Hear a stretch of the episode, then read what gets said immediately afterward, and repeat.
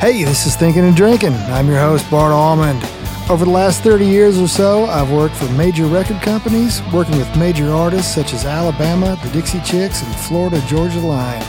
I've also been writing songs for the past 15 years, have over 50 cuts, two number ones, and made a lot of friends along the way. I'm going to be talking to some of those friends about songs, life on the road, and just life in general. I hope you have as much fun as I will. Today, I'm so thankful to have one of the most prolific, tasty, sweet, soulful, and sweet souled guitar players in the business, Rob McNelley. He moved to Nashville in 1995 and promptly got his first gig with Wynonna. No starting at the bottom for this guy. He's played with everybody. He did three huge tours with Bob Seger, and he won the Academy of Country Music Guitar Player of the Year three times. He's a wonderful guy, and I enjoyed our hour together so much. I can't wait to write with him. That, that's going to be a blast. Don't forget to check him out on Instagram and Facebook, and he has his own YouTube channel with a bunch of his music and uh, genius guitar playing. So here's Rob McNelley. All right, today on Thinking and Drinking, Rob McNelley, world famous uh, guitar player, guitar wrangler, and uh, how are you, man? I'm good. How are you, Bart? Uh, I, I could not be better. Yeah, well, good. Thanks for having me. Man, thank you so much for being here. Um, I guess just right off the bat, you were uh, you're born in Columbus, Ohio. Is that correct? Yeah, yeah. Were you? Uh, I mean, which is kind of 20 minutes outside of Columbus, but yeah, Right. that is, yeah. um, did you? Are you from a musical family? Yes. Uh, well, my dad was a singer songwriter. Uh, he was in a band called McGuffey Lane. Oh wow. Okay. Yeah, so they they they uh, everybody at that time that lived up in Ohio knows exactly who this is. Uh, they were, uh, you know, uh, they got signed to Atco Records, and uh, they came. They they put out I don't know three or four records on that label. Uh, they came down to Nashville actually. Okay. Worley uh, for most uh, three of those records anyway. Yeah, they were kind of a country rock uh, band of the time, like urban cowboy era. you Okay. know. Uh, and and so yeah, there was musician, there were musicians and music in and out of the house, and tons of great guitars that I was too young to appreciate. But So is that basically how you got started or interested in playing guitar? Was guitar your first instrument? yeah, well, you know, drums was my first instrument. Me too. only at the suggestion of a music teacher at school. And to be honest with you, I hated being that close to the sound of a snare drum. so, I, don't know how drummers do it. Uh, it, it I'm like, you know, you, ah, God, you know, and uh, so uh, uh, there was the gut string guitar in the corner that kind of looked like Willie Nelson's. I thought that was cool, so Yeah. I, that's what I started playing. so did you start off learning dad songs or did you start off making up your own songs? Uh, well, uh, you know, yeah, I, I that's all I wanted to do with guitar. That was my first goal. I just Yeah. wanted to learn enough chords to write uh, write some songs. Because my dad was not a, you know, accomplished guitar player. He was a singer songwriter guy. Yeah. So he kind of strummed. He had, you know, he had great guitars, but that's all I saw people doing with them was just Right. strumming and singing. So that's that was my uh yeah, I just wanted to learn enough chords to write some songs. And so I started writing songs when I, you know, I started learning how to play guitar roughly uh, about 5th grade. Uh, Okay. whatever, you know, somewhere getting close to 10 years old, I guess. And, uh, I, you know, I, I just wanted to be, I started writing, trying to write songs immediately. you know. Yeah. Were they good? Uh, you know what? Uh, no, no, probably not. But there were some gems. There were Yeah. some gems. Uh, there, you know, it's funny. Uh, I I uh, started a band immediately with this guy that knew how to play keyboards, and we were both somehow in this small town at this point, Hilliard, Ohio, Okay. farm town. Uh, both of us wanted to write songs. We didn't want to learn how to play like Eddie Van Halen or whatever, Right. you know. Uh, and we started writing songs. He he wrote songs and I wrote songs, and we looked up to Lennon and McCartney, you know. Right. Um, and and we uh, we we recorded these songs on a cassette tape, thinking, well, my dad knows uh, the, the, all the DJs at QFM 96. Uh, yep. I'll take this cassette tape down there and they'll play it. We'll be on our way. On our way.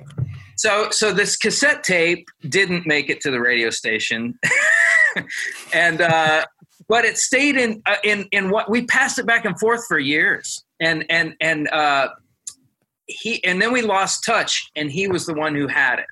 So he got it transferred on the cd when that was possible okay. somewhere in the 90s and he was passing through nashville and he said i'm gonna uh I, I i'm gonna come uh, can i come by? Can we hang out? And he came over and and we listened to this and it was amazing how much of it aside from the lyrics when you're in sixth grade, sure. it was amazing how much of it actually musically held up to to all the things that we do now. You know, yeah. like looking at something uh, that that this is where I came from. It was so cool.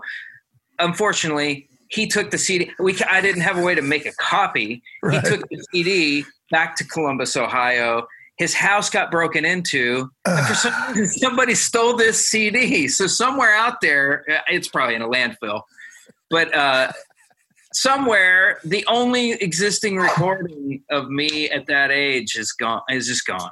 So it's sad. But uh, but yeah i liked some of the songs on there you know. Uh, do you still write? I do, uh, and I've always got material that that I actually need to release. I've got so much stuff that uh, recorded at this point. It's it's kind of ridiculous that I'm man. still. But, know. Yeah, we need to write, man. That'd be a blast. Right, man, that'd be fun. I'd love it. Awesome. So so then is that in writing those songs and listening to your the McGuffey Lane stuff and everything? Is that what kind of got you coming to Nashville and when you moved down here in '95? Yeah, yeah. Uh, uh, coupled with um, uh, working my ass off and making no money in clubs up in Columbus. that got me to Nashville too. uh, you know, uh, you know, yeah. I mean, I knew. Uh, uh, I didn't know Paul Worley. I was aware of how successful he had become since McGuffey Lane. Yeah. Uh, and all that. But the one person that I knew, and you know too, is Cliff Audretch. Absolutely. So, so Cliff and I, Cliff's dad man. Uh, do you know? You may know this, but Cliff's dad managed my dad's band. Yep, yep. That, that so me and Cliff were the kids at the concerts, hanging out. Oh, that's so they, great. Yeah, and then they moved to Nashville at some point in our teens. Uh, so we so we lost contact, and then when I started getting interested in Nashville, I kind of I figured out how to get in touch with him, and and we started talking, and then uh, I I knew that one person, you yeah. know, who who happened to know a lot of people too. Yeah, no doubt. Uh, but of course, I didn't know really how all of that worked. I just wanted to get here and make a living playing it. So, was there any ever ever any thoughts of of New York or L.A. or was it always going to be Nashville? Well, uh, L.A. felt too far for me to. Yeah. I was broke at the time. I couldn't even get out there to really check it out. And and I also knew if if if I was broken in Columbus, Ohio, there's no way I could afford to live in LA or New York. Right. yeah, or, or, that's a part of the puzzle I'm not going to be able to figure out right now. Right. and I, you know, I could drive to Nashville. Yeah. I could get a hotel room in Nashville and check it out at least. Yeah. And I actually knew somebody who who uh, knew how to maybe inter- make some introductions along the way, or just somebody be around that really knew how it worked. How yeah. How and you could easily do the couch tour for a while in Nashville. Yeah. If you yeah. needed. Yeah, yeah. Yeah. Well, you've been on the road with so many people, and I don't mean to bore you with your own resume, but like Tinsley Ellis, who's got a new record coming out. I can't wait for yeah. that. Yeah. Allison Moorer, Lee Ann Womack, Wynonna, uh, the awesome Delbert McClinton. Yeah. And then uh, you, holy crap, huge uh, Bob Seger. And then I've wow. seen you a time or two now with Joe Bonamassa. Oh, yeah. Yeah. How do these gigs come to your attention and how do you get to the attention of of a Wynonna or a, a Bob Seger or somebody. I mean, are are you hearing about Seger needs a guitar player and I'm going to go down and audition for that? Or do you get a phone call saying, hey, we're going to get ready to tour and everybody's talking about you? Can you come down and be in the band? I mean, does it, how does all of that work? Uh, you know, it's probably a combination of all things. Okay. All of those. But in my in my particular instance, I just more often than not stumbled into these situations. Okay. Luckily, um, yeah. I mean, you know, um, uh, the Wynonna thing totally came because I ran into Tom Bukovac at a record store, and we had become friends. And uh, he took me under his wing a little bit in that in that instance, and said, uh, "Hey, man, I'm I'm leaving this gig." Right, because he was playing for. Her. Yeah, he was yeah. he was playing for. He said, "Man, uh, I'm going to hook you up with this gig," and and he walked out of that record store, and I I, I mean, at the time, I just thought most of the time people tell you that they have right. good intentions but they forget the second you walk away yeah. other things happen you know eh, but i'm convinced man the way he walked out of that record store he he made a call immediately and said i get this guy an audition slot he at yeah. least got me an audition and told them right away i found out later i mean i think he pretty much told them hey i don't know who else you guys are looking at but this i know this guy's perfect yeah you know and i wasn't I, I, I was terrible. I mean, I was, I was probably there were some areas I was not ready for that gig. I could play. Yeah, just wasn't ready for the for the that environment and that gig right. yet. It was so yeah. new to town. Uh, but you know, I did. I ended up getting the gig. I auditioned, and uh, they they and they called me back. And then I turned down the gig because I kind of started to get the feeling that man, I might be biting off more than I can chew here. Wow and and I turned down the gig, uh, and they I don't I I heard that the re they, and they called me back and said hey and they just threw more money at me thinking it was a money thing and of course that worked out for me too yeah. but but it was it wasn't my intention. I just uh, and and then i took the gig. And then and then i ended up you know not working out after I, I, did the gig for a few months and then they ended up replacing me uh, once that there was a break in the tour. You know it just I, I, my instincts were right. I should have probably just said yeah. I don't want i shouldn't jump into this. But you know i got my uh, you know nashville touring legs and all a lot of things learned on that experience. Yeah. so it, it served me in some way but so that was that. You, but everything else just kind of came about just because. Right. Yeah. When you prepare for an audition, I mean, do you just learn every note of every instrument so you know exactly where you slot in, you know, from chord voicings to everything else? Are you just memorizing all of this stuff? Uh, well, no, I, have never, I've never taken it that far. Okay. Um, I, you know, I've kind of felt like, um, well, I had, there's not been too many auditions. Wynonna was an audition, and they just gave me, they just sent me songs to learn. Okay. So I learned the songs, and then I listened to a lot more of her catalog. But I, I kind of already knew who she was. I kind of, I kind of liked yeah. Wynonna when for her. Oh so yeah, I was a fan already. Um, but yeah, I mean, you know, and I, I kind of would treat it that way. I mean, even like uh, like and then after that there were never any auditions just re- strong enough recommendations by a band leader or something Dang. where they just they just had me in. But uh uh when it came to Seger though they wanted to get together with me. Uh you know Moose right? Absolutely. Jim, that's who hooked me up there. Okay. He, he Seger needed a guitar player. He was going to do a tour and he and uh he yeah, Moose Moose uh, he had Moose get together a couple guys, and it was me and somebody else, and uh, and we just kind of went over to Moose's house, his studio, and hung out for a whole day with Seger. It was more about obviously I've played those songs in cover band. Yeah. I'm from Ohio, and I, that's part of my blood right there. Whether Absolutely. You, whether you like music or not, you fucking know Seger. Yeah. anyway, so you know, um, so I, you know, uh, they didn't even really tell me. They just said, uh, "Well, I don't know." listen to his greatest hits. I don't know what he's going to want to play. Right. And that's all I really did. I didn't try and learn anything. And almost, uh, I went there and he just hand me a guitar and go, Hey, do you know my song Night Moves? I'm like, Yeah, I've heard it. You know, like, well, do you know how to play it? You know, and I said, Yeah, I, well, is this it? And I'd kind of play it what I thought it sounded like, you know, and have played it. I mean, yeah. I played that. And it was just like a whole day of that kind of shit. Like, hey, you ever heard the song that I have called uh, Strut? You know, or so, so in that instance, I mean, even though those songs are some of the biggest, baddest rock anthems ever yeah. written, they're not technically that tough. So yeah. he, was he and Moose and everybody else was kind of maybe concentrating on the 22 hours a day not on stage and a little bit less about the two hours a day on stage, just making sure I, the hang was going to be good.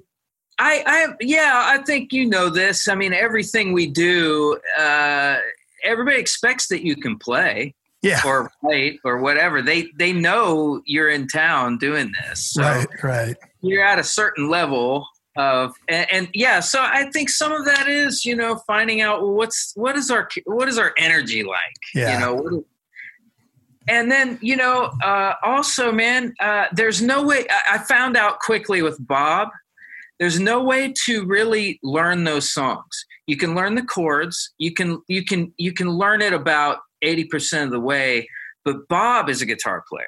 Okay. Bob played a lot of his stuff on his records and he has a peculiar quirky, quirky way of playing those things that sound when you hear it yeah you can play those notes but why doesn't it sound like it sounds on the record right. well he knows all he unlocks all those secrets for you and he wants to teach you he wants to see if you're really going to do it like he did it if right. he tells you this is how i did it or whatever so uh i you know there was no real preparing for the gig other than just knowing those great songs yeah. Head, you know. And he probably changes arrangements periodically live just as the mood strikes, huh? Well, uh, a lot, all the songs that were that. Uh, nah, he sticks. He sticks pretty close to he things. Does. But there's a lot of um. There's man, you would not um, um, like a song like "Old Time Rock and Roll." There's all kinds of things that he he wants to make sure those nuances are the way they are on the know, record. record as close to po- as possible. Yeah. He might not be super anal about this guitar solo in, in old time rock and roll as opposed to the one in Main Street or okay. something like that. Like, you know, it's not so much that he wants you to play verbatim. There's just a certain sound. There's yeah. an energy. There's a thing uh, that's invisible almost to the average yeah. listener.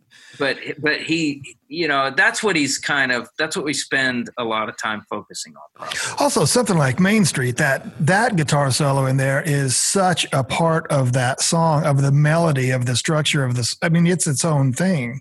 Yeah, yeah, it's it's yeah, it's the singer of that section of the song. Yeah, absolutely. You know.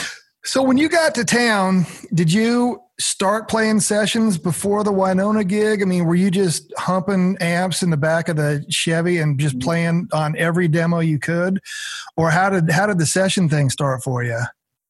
Well, you know, uh, I, I, I, no, I, I wasn't. Uh, I didn't even know. I didn't know what session playing really was. Right. There were session players, but somehow they just all seemed like that seemed like a world I was probably never going to do. I, I just didn't think I'd ever play on a session in my life. Yeah. I just, I just thought I want to go on tour for real. I just want to play in somebody's band and, and, and, see what that's like. Yeah. Uh, so, the, so, uh, I don't know. Um, I started getting road work, uh, long before I got session work. Yeah. Interesting. Interesting. Yeah. So do you think that helped you break into session stuff when you got home? I do. Um, and at the point where I was starting to get get called for some sessions, I was playing for Delbert. Okay. So uh, I didn't I didn't realize. Uh, uh, first of all, I love that gig because I love that kind of music. Yeah. Uh, and and and I wanted to be around him, and because he'd been, uh, you know, around so many cool things Man, over the course kidding. of his career. I thought, man, being in that guy's band, that's that's that's cool, you know. Uh, I didn't know that uh, at the time when things started changing musically around here, that uh, people would want Delbert that being Delbert's guitar player would be some sort of calling card in the Nashville session scene. But it became one Yeah. because because people were wanting to try some new players, and uh, Cliff was starting to get me on some Windswept demos with some big writers there. That's where I And- met you. Was I wrote Yeah. for for Windswept, and and I definitely remember. I was asking, "Who is this guy?" And they go, "It's Delbert's guitar player." And I'm like, "Cool, this is going to be a good Yeah. day." yeah, I didn't know that those things were being looked at that way. Yeah. But, yeah, but I, I they were, and and and that you know, I wasn't trying to get sessions, but it just kind of started happening. Well, also most of the guys at Windswept at that time, we like I was I wrote for Jeff Steele, Mhm. and so we were kind of writing in that almost a R&B vibe of country. It wasn't as much Clint Black, Alan Jackson, you know, George Strait country. And so a guitar player like you coming in there already having that vibe in your head Yeah. made all those songs pop that much more. Yeah, was- well, I hope so. I mean, that oh was man. Yeah, you know, yeah, I- I I really loved the Windswept crew that you were a part of. That Yeah. that era, that whole it was exciting, and it was probably exciting because you know I, I was now getting uh, to see a little bit of it. You know, Right. Yeah. But, uh, but even before I was doing sessions, when I would come up there and visit Cliffy in the tape room or whatever, you know, uh, man, just just the vibe of getting to meet some of the characters coming in and out of there. It, I was very aware that this this publishing company has some really cool writers and some Yeah. good shit going on that isn't stock. You know, Well, even just between Jeff Steele and Big Al Anderson, you have a whole library of stuff. Yeah. Well, and, and I never ran into Al there, but I was always hoping to because I was, I mean, guitar player and, and Man. I love Al Anderson. He's one of my favorites in the whole world. Yeah. You know, He, he's, he said to me one time, I shattered all the bones in my left wrist. So when I'm writing, I kind of have this unconscious thing. I just, I play, but I play fast. I play really fast. okay. And I don't mean to do it. It's just, it's almost like a subconscious. I'm trying to make myself remember I can do that. Yeah. And Al looked at me one time and he goes, You know what, Bart? You're one of the best guitar owners in Nashville. That sounds like Al. And I just went, Yes. Right. That's funny. That's funny. So do you have do you have different strengths when you're or a different toolbox when you're in the a session versus when you're live? Or is that just completely based on what you're playing, what music you're playing? Well, uh, yeah, I mean, okay. Uh, this made me think of, yeah, there's a funny way to put this. Um, uh, so in the blues uh, scenes like Delbert or something like that, uh, a lot of people, when they hear a good singer, a way to compliment them is to say, uh, he begs for pussy better than anybody I ever heard. Because that that's that used to be funny. It's not funny anymore. I'm not trying to No, be no, no. funny. No, we wouldn't say that now. say. Yeah, no, but you know, and, and so so I mean, I, I equate that to back to your question. Uh, it- no matter what circumstance you're in, you're trying to make this thing uh, mean something. Yeah. So so so uh, I, I don't know, man. Uh, it's I, I would just say that when when you're live in front of an audience and you can see them, you can tell if it's working immediately or not. And you ha- and and so that's the instinct that needs to be honed there. You just need to be quicker and more imaginative on the spot. In the studio, we have time to sit back and think about it, listen Yeah. to it a few times. You know, okay, what do we do? Well, I'm going to change this the next take. You know, you get lots of chances, relatively. You know, yeah. but yeah. so yeah I, I just say the situation is different but i would i would say that your instincts have to be the same you're just playing it's just it's just you're playing immediately or or you're playing it it's coming out of a speaker to be heard by people later. Yeah and and i assume being obvious like if you're playing with delbert you're not going to do a bunch of eddie van halen finger tapping and stuff like that. You're still playing for the song playing for the artist. Yeah yeah yeah. Yeah. Yeah. So when you came down did you know about the Nashville number system and, and did you were you able to use that or did, was that just because I mean that was like a freaking Japanese roadmap to me when I got down here. Like I had no idea. Yeah, yeah. I uh, I was told about it when I started. Uh, Cliff kind of hipped me to some of that. Yeah, I heard about it, but I didn't know what it was.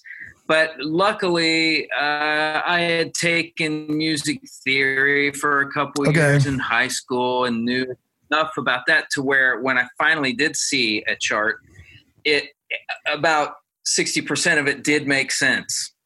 Right.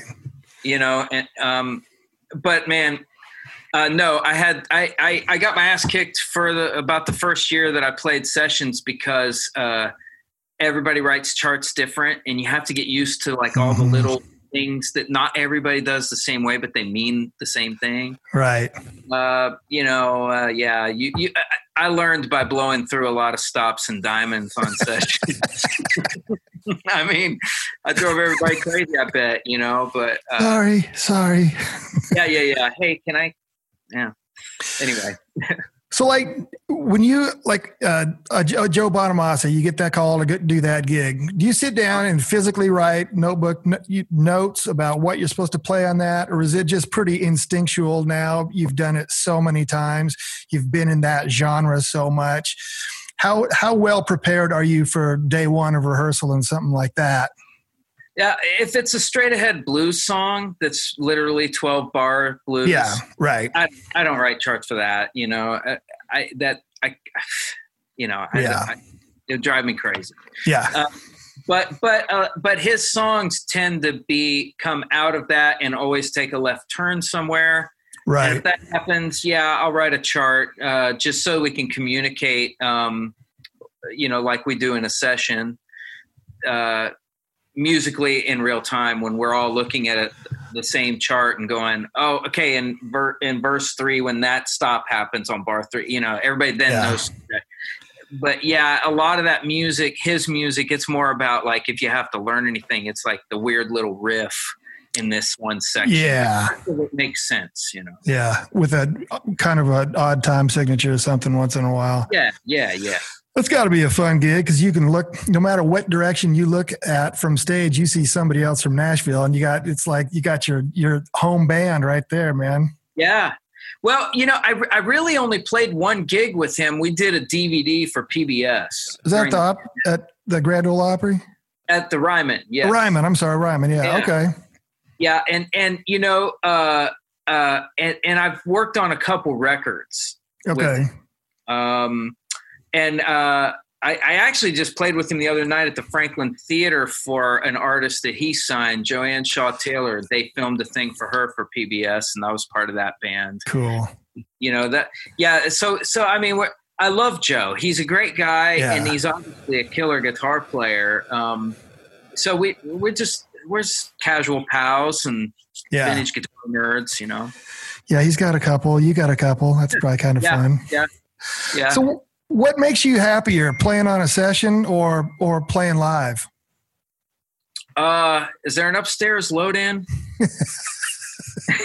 no. okay. All right. Uh, uh, does the bar feed us? No. Um, I, you know what? Uh, I, I really do like both, but I, I have to say I've become such a fan of being in the studio that I I, yeah. I would take that over a, over a gig. Uh, and obviously, uh, Bob Seger totally contradicts that. Well, yeah, yeah. You know what I mean? Uh, I think every musician's goal is probably to play with McCartney. That's got to be like maybe like the, un- the, universe that we know, our best yeah. gig. Yeah. So Bob Seger is the closest I've gotten to uh, something like this, play, playing for the Stones or the, uh, a Beatle. You know, um, I think playing for McCartney would be really bad for me because I think I would stop in the middle of every song and go, "Holy crap, that's freaking Paul McCartney!" Listen to what Yeah. he's doing. Well, I had those moments with Bob for I bet sure. you so did. I would do it with any any of the guy, the Mount Rushmore of our you know Yeah, childhood musical heroes. I mean, I don't, and I don't mean to make Bob seem like he's less than McCartney. I don't mean it that way. I just mean that uh, there, what I really mean is there is music that's really important to our lives. That that if we get the opportunity to go play it with that person, that's special. Well, I mean, it's such an overused phrase, but like a Seger or a McCartney or the Stones or ZZ Top or Aerosmith, it's all the soundtrack of our childhood. And it, Exactly. and so that music has a, a church-like reverence to it that when you find yourself playing it, it's pretty pretty neat. Yeah. Yeah. Do you have a certain piece, certain pieces of gear, whether it's a guitar or an amp or a pedal that you just you have to have? It's your security blanket and it's your go-to whatever piece, like every session, every live gig. Uh, man, you know, for me personally, I it's uh, not not as much as it used to be, but uh, but man, there's there's some like a couple of my dad's old guitars, like my old Hmm. my dad's old Strat that I have and his old Telly that I have. Uh, man, even if I don't play them on the session, just having them there. I mean, it, there's just uh, I've been playing those guitars since I was a kid, and and when I pick those up, I know exactly what I can do with them. Yeah.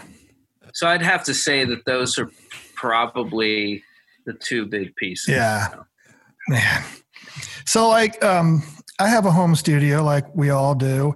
Yeah. And I can't because I share this home with my wonderful wife. I can't have a 50 watt Marshall through a 412 just dimed. Yeah. So I'm using a fractal all the time. Is Mhm. that is the fractal or Kemper or anything even in your world or are you always going real deal tubes?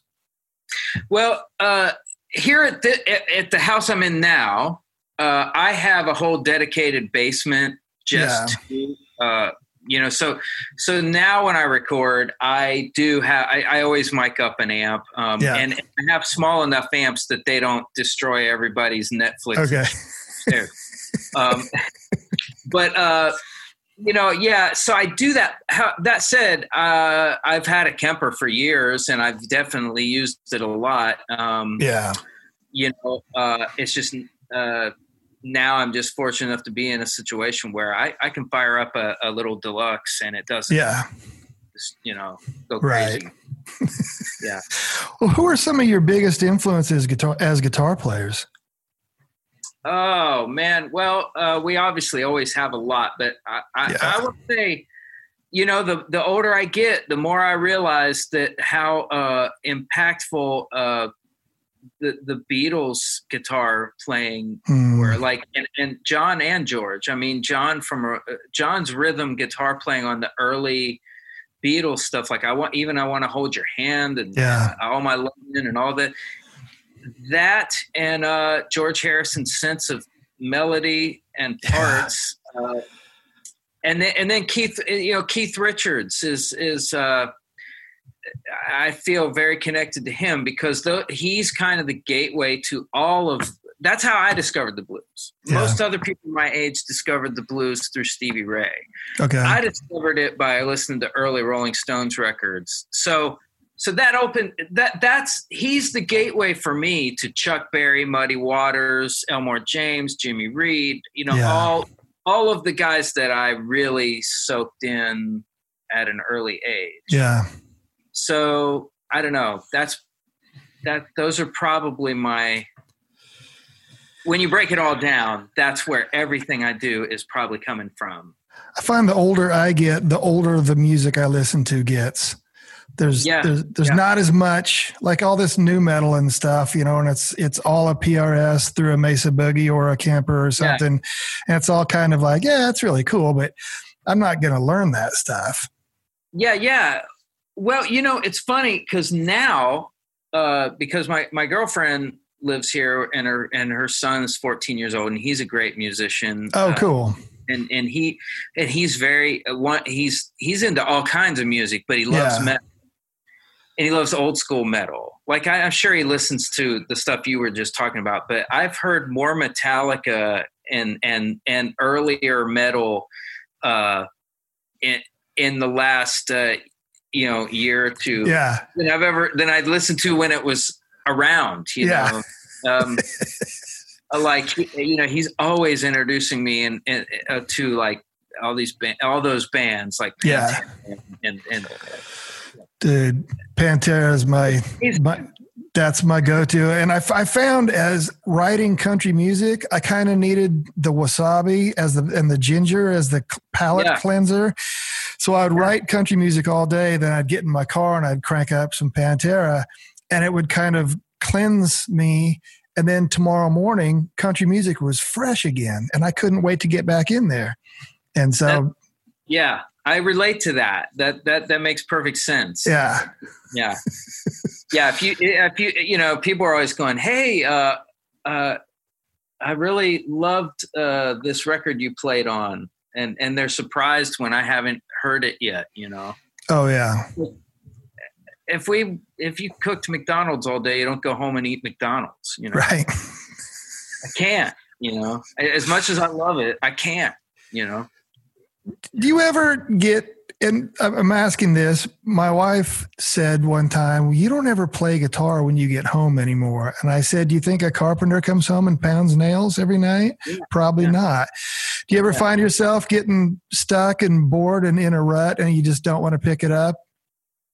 Uh, well, I never get to the point where I don't want to pick it up. Um, Yeah. My day, my day starts with coffee and guitar. Yeah. Almost every day. I, I you know, I kind of have to get the blood flowing, and I kind of need to play creatively Right. uh, before I go to work. Yeah. Uh, so that's my routine. But um, uh, uh, I, I do get in ruts though. Yeah. Yeah. we all do. But but uh, I've started to look at those differently. I feel like that's actually when something, some new technique or some new thing you're you're starting to put together subconsciously, musically or whatever, Mhm. is starting to work its way in, and you're just not great at it yet. Hmm. So you kind of you kind of you feel like you're in a rut but what's actually happening is something new and creative is about to come into your style and you're just not receiving it or great at it yet and then Interesting. and then you wake up one day and all this new stuff starts coming out of your hands uh, and i think that's what the ruts are actually about Interesting. I'm sure also That's when you when when you go play a session and there's the most bizarre, interesting chord change you've ever heard, that just automatically takes your head to your music head to a different place. Yeah, yeah, it does. Uh, in fact, one of the people we were just talking about, Jeffrey Steele, um, uh, that's one thing I always love about every. I don't work with him a whole ton these days, but uh, every time I do, Yeah. his his music is so creative within the con- uh, the confines of what country music is allowed to do. I guess right. Yeah. he that son of a bitch finds a way to always twist Yeah. and turn it in a cool way you know I, I don't know how he does it but anyway Yeah. It sounds Yeah. obvious to say, but he's very musical. Yeah, he's not just writing country songs he's Yeah. also making you know something it, that is its own you know Right, Yeah. right. So you've won the ACM Guitar Player of the Year three times, which is amazing, and congratulations. well thank you yeah What determines that? Is that charted singles or just number of records you played on, or what? Uh, well I, that award is voted on by peers i guess Oh, okay. So, uh, and I, you know, I've never been there for the actual.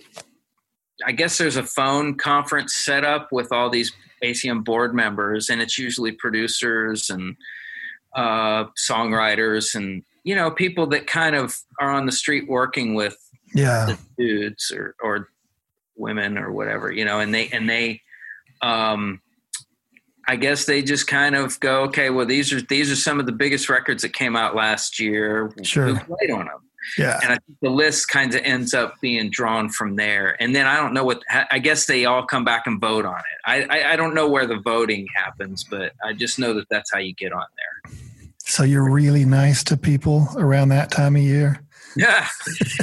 I, yeah. Uh, I don't know. You know, yeah, yeah. I, you know, have you lost weight? this, is, this is the best song I've ever heard in my life, man. Yeah, and then yeah, and they're all on the conference call together. He told me I was his favorite producer. Right, right. well, that guy's obviously a liar.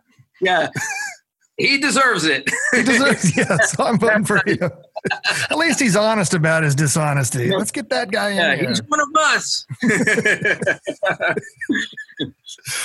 well, man, do you have time to do my lightning round? Yeah. Awesome. This is just uh, what? Tell me about it. It's just uh, I'm asking you a handful of questions and just kind of the first thing off the top of your head, and it's it's super all right, easy. All right, all right. Well, I need I need I need a little help. Hang on. There you go. Oh, that looks good. Yeah, Basil Hayden. Nice. Why waste a good glass? Why get a glass dirty? Yeah. Hey, a bottle's glass. What are we talking about? so, what's your favorite book, and like, who are your favorite authors? Oh my gosh. Uh, oh man. Okay, I've gotten really bad about. Uh, I love uh, Dave uh, uh Guralnick. What's, okay. That writes all the the music biographies and all that. Oh yeah. Guralnick. Yeah. I think that's right. Uh, so I read a lot of those kind of things. I like uh, I like uh, sweet soul music that he wrote. I like the Elvis books he wrote. Yeah. I like uh, you know. Uh, oh, I'm blank. See, I'm blanking on. Oh, I know it. anyway, yeah. So those are the kind of things I, I typically read. Are you a bath or a shower guy? Shower. Nice. What's the last gift you gave someone? Hmm besides my presence. Right. the last, well, I, I, does it count as a gift if you uh, got your uh, girlfriend flowers? Yes, absolutely. There, that's probably the last. Absolutely. Thing. Do you believe in Bigfoot? Uh, no. No. What is the outside of your dad? What's the first concert you saw? How old were you? And did you get a T-shirt? Yes. Uh, okay. Oh, that's funny because it was yes. It was actually it was yes. I, I, was 13 and 90125 had come out and they, uh. and they went to Columbus. And I'd been to a lot of concerts, but through my dad. Yeah. That was the first concert I actually bought a ticket for, went and saw that I that I would have never gone to otherwise. So I counted as my first. Man, I'm sure it's sacrilege to even say this, but the the Trevor Rabin yes years are are absolutely hands down my favorite yes years. But you know what? I like all of it, but yeah. I have to say uh, that yes, nine hundred oh one two five, big generator, big generator, are, yeah. Man, those are amazing pieces of music. Maybe some of the best music that came out in that decade. Yeah. Um, 90125 in particular, that record, every guitar player should know that record because there's so much great pop guitar playing that isn't oh, cheesy, it's all and and and and and then even beyond that, I just really think the production of it and the, it still holds up, even though it sounds dated. It holds up. Some of the best it, I, drum sounds ever. Yes, I'm with, I'm with you on all that, man. That I loved that era. you know. If money was no object, what guitar or piece of gear would you buy? Uh, I would definitely own a burst Les Paul. Yeah, that's always my answer too. I mean, I, I, yeah. You you know Book pretty well, right? Yeah. You know, have you have you played that burst that he's? I got? have not. I mean, I always thought, okay, yeah, burst Les Paul. I've played a few; they're amazing. That one is hands down the best electric guitar I've ever played, and that gave me I the burst fever. I've never yeah. had that until I, yeah, but man, I mean, there is something special about a really good Les Paul that does way more than you ever think a Les Paul could. And yeah, so it's kind of that's probably uh, it. Gordon Kennedy's got a champion of a 59 also. That's what I hear. I've never seen Yeah. his, but yeah, I've played that a couple of times. That's mm. Yeah. mind blowing. yeah. And I don't even know half the time I think, well, it's great because it's supposed to be great. But you've played other 59s and 50 60s and stuff that were just there's nothing great about this guitar. I mean, I've got a 59 D18 hanging on the wall. There's not a melody in that thing. It's awful. But I thought it was cool to buy a vintage Martin when I was young, and so it's like I'll Yeah. never get rid of it. But there's nothing Yeah. in that guitar. Yeah, I know. No, that's totally true. But when there is a good one, it it it blows your mind, and you can't even explain what it is about it. It Yeah. just does. It's like trying to explain what sex is like to a virgin. I mean, Yeah. you just can't explain that. I'd probably at my age, I'd probably rather have the '59 Les Paul. Yeah, I, yeah, no drama with that. so, what song do you wish you would have written or played on?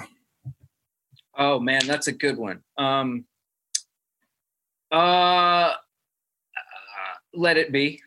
Nice, yeah. That's that's a hard to beat one, man. Yeah, Yeah, those kind of songs. That again, that's what we're talking about there. Um, I saw a. this is so dumb. I saw a video of the Stones, and before the show, you know, they they st- open the show with "Start Me Up," yeah, and Keith is walking around with Micawber or whatever he calls that five string blonde telly, and he's got his hand like on a bar chord on about the fourth or fifth fret. Yeah. I thought, well, that's interesting. He's just walking around talking to people, hugging people with his right arm, He's got a cigarette and a smoke, a drink. And I thought that's so weird that he's just keeping his hand there. Well, about a year later, I read an interview with his guitar tech, who I think his name's Pierre de Beauport. Yeah. Mhm. And they asked him about that, and he said, I go up to Keith before every show and I put his hand there I tell him not to move it. Because even though he wrote the song and he's played it for 50 years, he'll start that song in 14 different keys of 14 different shows. And I just thought that that's a freaking genius rock star thing right there. That's pretty funny. I yeah, I mean we all that's funny when when they go years in between tours and we keep listening to their music. They yeah, they don't. don't. you know, Chuck Leavell uh you know was t- was uh telling me I got to do a session with Chuck Leavell a couple oh, years man. ago. And I and and I was of course, you know, asking him about the Stones and uh he was talking about you know when they when they first got together t- for a tour to rehearse it was more about him getting together with ronnie and keith before everybody else just to kind of you know oh yeah what's the chord and angie what how does angie go you know like you know uh, they they they we don't have that perspective i saw a little bit of that with uh, bob and his band you know Yeah, I bet. and when they're not on the road, man, they're just these are the last things they're thinking about. They're Yeah. they're they're they're they've done well for themselves. They're enjoying their families. They're enjoying life off, Yeah, and and that and uh, that means coming back and like, oh yeah, how does what what is brown sugar? is that the one that starts like this, you know, or whatever, you know? Why do I have this guitar? yeah, right, right, yeah. So, what would you be doing if you weren't doing this? man, n- nothing good. I mean, it's hard to say. Nothing good though. You think you'd still be in Columbus playing in clubs, or would you have gotten a degree in computer programming or something? Oh man, uh, I man, I probably would. I probably would still be playing clubs, uh, Yeah. but but that was my fear. That's what got me out of there. Right. I the ghost of my Christmas future wasn't was scarier than anything they could have put in the movie. Being 60 years old and going, hey, it's great to be at the Pizza Shack. Yeah, yeah, yeah. I've been playing here now for 40 years. Well, uh, what's next, man? Where are you headed? And oh, I know what I was going to ask you. Did COVID slow you down a ton? I mean, I saw all the pictures, everybody eking back into the studios wearing masks and everything, but did it really slow everything down for you? Uh, no, uh, I was I was just we no it it, Cool. it did for that first period where we didn't where we thought okay we're, we're all taking a month off or whatever and then we'll be back to normal well when that didn't happen people man my inbox started filling up with songs to play on from the house people Mhm. started get wanting to get you know and and because artists couldn't tour the only way they could engage their audience was to record new material so as Right. soon as studios came up with some sort of safe protocol to that everybody felt comfortable enough to come back and do it it was it was like somebody turned on a switch and we were all just busier than luckily so because i know a lot of people that were that that was not their experience the Yeah. touring musicians and buds of mine who are on the road man i felt so bad for them uh still do i mean Yeah. they're still stumbling towards back to to it but Every tour that starts out within six weeks, they got to shut it down and then start it back up and moving dates. And oh my gosh, what a headache. No Well, what are your uh, the socials that you would like us to deal with? I know what your IG is. Do you have a Facebook and all that stuff? Yeah, I have a Facebook. Uh, that's just under my name. I don't have like a band page or artist page on there. But um, the real thing that I would tell people to check out is uh, my YouTube channel. Oh, Uh, okay. There, there's actual. I, I put actual uh, music up. Oh, cool. Um, so uh, if you just do a search for Rob McNelley, you know you'll you'll st- my, my channel should come up. Um, Awesome. but yeah, I mean that's that's it. You can see what I do in the off hours when I, you know, feel like it. and I feel like it. yeah, well, I mean, you know, yeah. it's one thing to write it; it's another thing to fucking make a video out of it. Yeah. Crap, I'm going to have to take a shower today. yeah, exactly. Well, I'm going to say goodbye, but if you could stick around, I'm going to actually say a real goodbye. But man, Rob McNelley, thank you so much, man, for doing this. It's been a blast. Yeah, man. And uh, look forward to talking to you again soon. yeah, thank you, Bart. Good awesome. to see. you. Thanks. You too.